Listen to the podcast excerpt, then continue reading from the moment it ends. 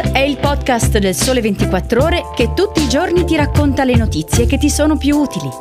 Su tutte le piattaforme gratuite e sul sito del Sole 24 Ore.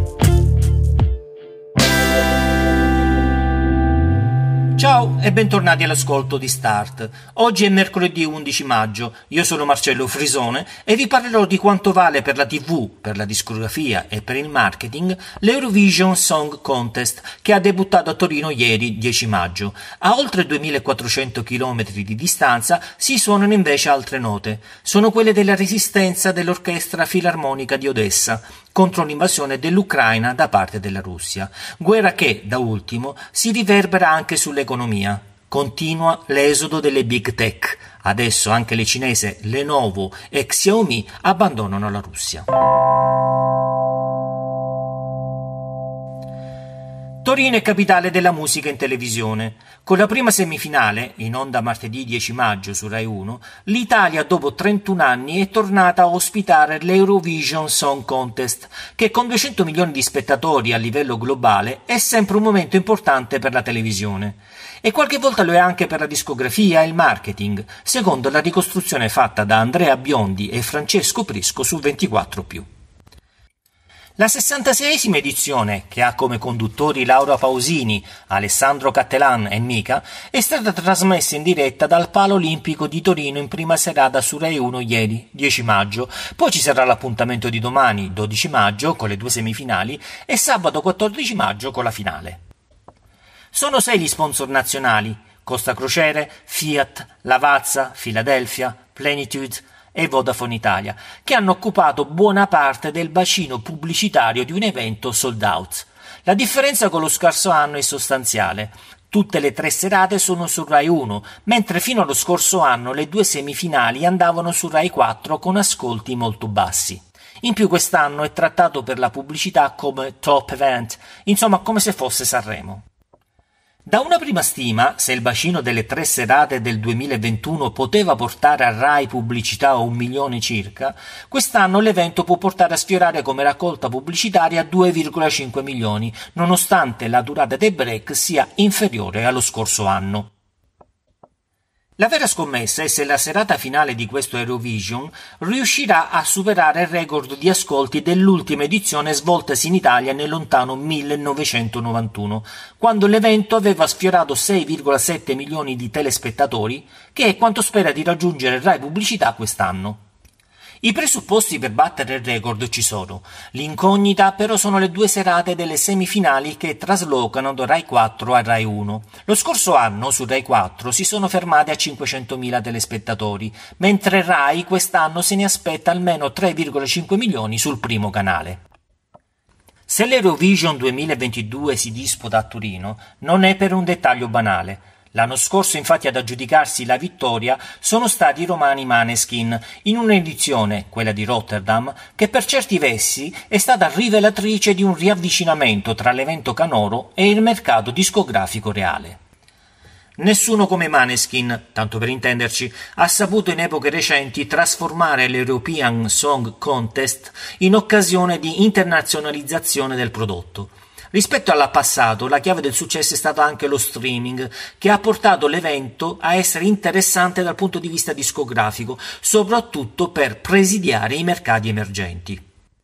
Infatti, la band romana si è imposta all'European Song Contest grazie a Zitti e Buoni e, dopo pochi giorni, il gruppo scoperto da X Factor 2017 appariva ai vertici delle classifiche di USA e Regno Unito. Questo perché il pubblico internazionale della manifestazione ha aperto le piattaforme di streaming e si è messo sulle tracce dei brani di repertorio dei Maneskin, a iniziare da Begging, vecchia cover del Four Seasons risalente proprio ai tempi di X Factor, che è diventata, per paradosso, il loro brano di maggior successo internazionale. Ma quanto vale l'Eurovision sul versante discografico? Secondo le elaborazioni di FIMI, i mercati delle 40 nazioni che partecipano all'edizione 2022 esprimono il 30% del valore del mercato globale della musica incisa, che l'anno scorso si è attestato sui 25,9 miliardi. Le major, in particolare, hanno sotto contratto 17 concorrenti su 40, cioè il 42,5% del totale. La parte dei leoni ovviamente la fa il Regno Unito, terzo mercato mondiale con 1,8 miliardi di dollari di giro d'affari. Una superpotenza che inevitabilmente non può che guardare alla manifestazione con un certo distacco, iscrivendo in gara artisti che non sono certo i suoi pesi massimi. Stavolta, per esempio, tocca a Sam Ryder.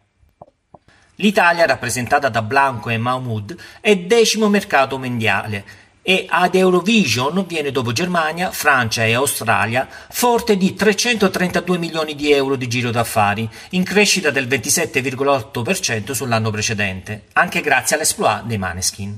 Ma l'Eurovision è anche un momento molto importante in chiave di marketing. Nella classifica Nielsen l'Italia è ancora una volta in testa, più di tutti pesano i Maneskin, quest'anno ospiti della finale. Seguono Blanco, Mahmoud e Achille Lauro, che rappresenta però i colori di San Marino. Insomma, l'esperienza dei Maneskin l'anno scorso testimonia che la ribalta di Eurovision, se usata bene, può essere un formidabile strumento per far crescere il proprio appeal nei confronti degli investitori. Perché, per chi non l'avesse ancora intuito, nell'epoca dello streaming i cantanti sono anche influencer e lo saranno sempre di più.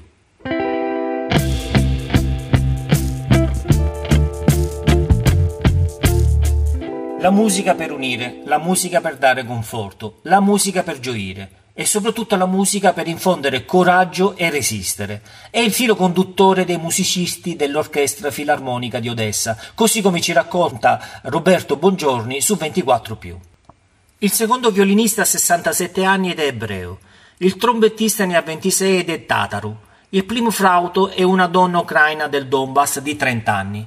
Altri sono di origine russe, caucasiche e polacche. Odessa è considerata la più cosmopolita delle città ucraine e l'orchestra filarmonica non fa che riflettere lo spirito e l'eterogeneità di questa città conosciuta anche come la perla del Mar Nero. Da quando è scoppiata la guerra, i concerti per il pubblico sono stati sospesi. L'orchestra è un po' dispersa. Dei cento musicisti ne sono rimasti 72, quasi tutti impegnati nel volontariato. Uno è sul fronte, altri due combattono nella difesa territoriale, altri sono via per ragioni diverse. Ma il governo continua a pagare gli stipendi e l'orchestra continua a suonare. Per i soldati, che apprezzano molto. Finora hanno tenuto tre concerti, in piccoli gruppi separati, altri ne seguiranno. L'importante, insomma, è suonare perché la musica è nel DNA di questa città. Odessa ha dato i natali a tanti grandi compositori ed esecutori, non solo di musica classica. L'Ucraina è forse il paese con più canzoni popolari al mondo. Odessa è la città che ne ha di più. È stata fonte di ispirazione per canzoni famose. Nel 1898 un certo Edoardo di Capua scrisse proprio qui O sole mio. La resistenza in Ucraina si può fare in tanti modi, anche con la musica.